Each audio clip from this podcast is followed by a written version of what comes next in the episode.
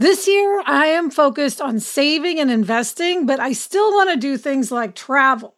NerdWallet lets you compare top travel credit cards side by side to maximize your spending, some even offering 10 times points on your spending, which means you could end up with a free flight or maybe a better hotel room. So, what could future you do with smarter financial decisions? Compare and find smarter credit cards, savings accounts, and more today at nerdwallet.com. Nerdwallet, finance smarter. Reminder credit is subject to lender approval and terms apply.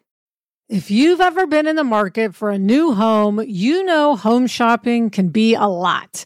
There's so much you don't know and so much you need to know. What are the neighborhoods like? What are the schools like? Who is the agent who knows the listing or neighborhood best? And why can't all this information just be in one place? Well, now it is on homes.com.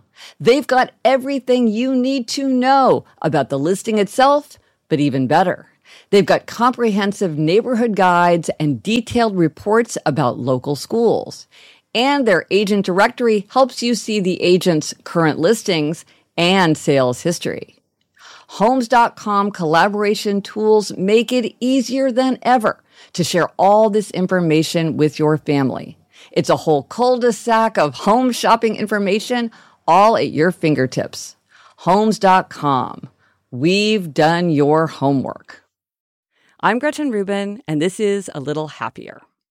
This mini episode is brought to you by The Moment of Happiness, my email newsletter where I send you a happiness quotation every day for free.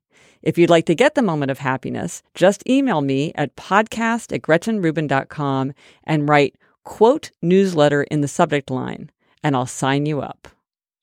I wrote a biography of Winston Churchill called 40 Ways to Look at Winston Churchill. And one of my favorite things about writing that book was just the, the treasure trove of sources that I used, the incredible books and literature all around Winston Churchill's time. And one of my favorite stories comes out of the diary of Harold Nicolson.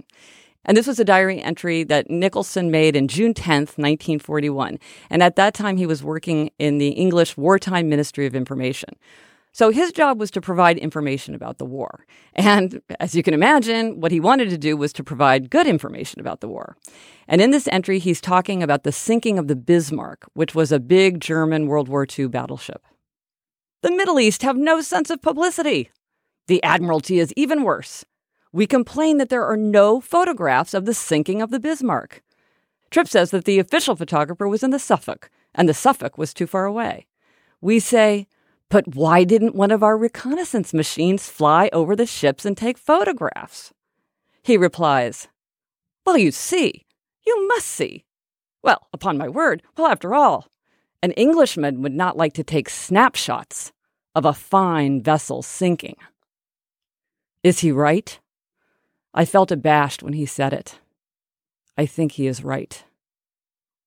And I find myself thinking of this line that an Englishman would not like to take snapshots whenever I'm thinking, what does it mean to be a citizen of the United States? How, in my own life, can I live up to the highest ideals of my country? I'm Gretchen Rubin, and I hope this makes your week a little happier.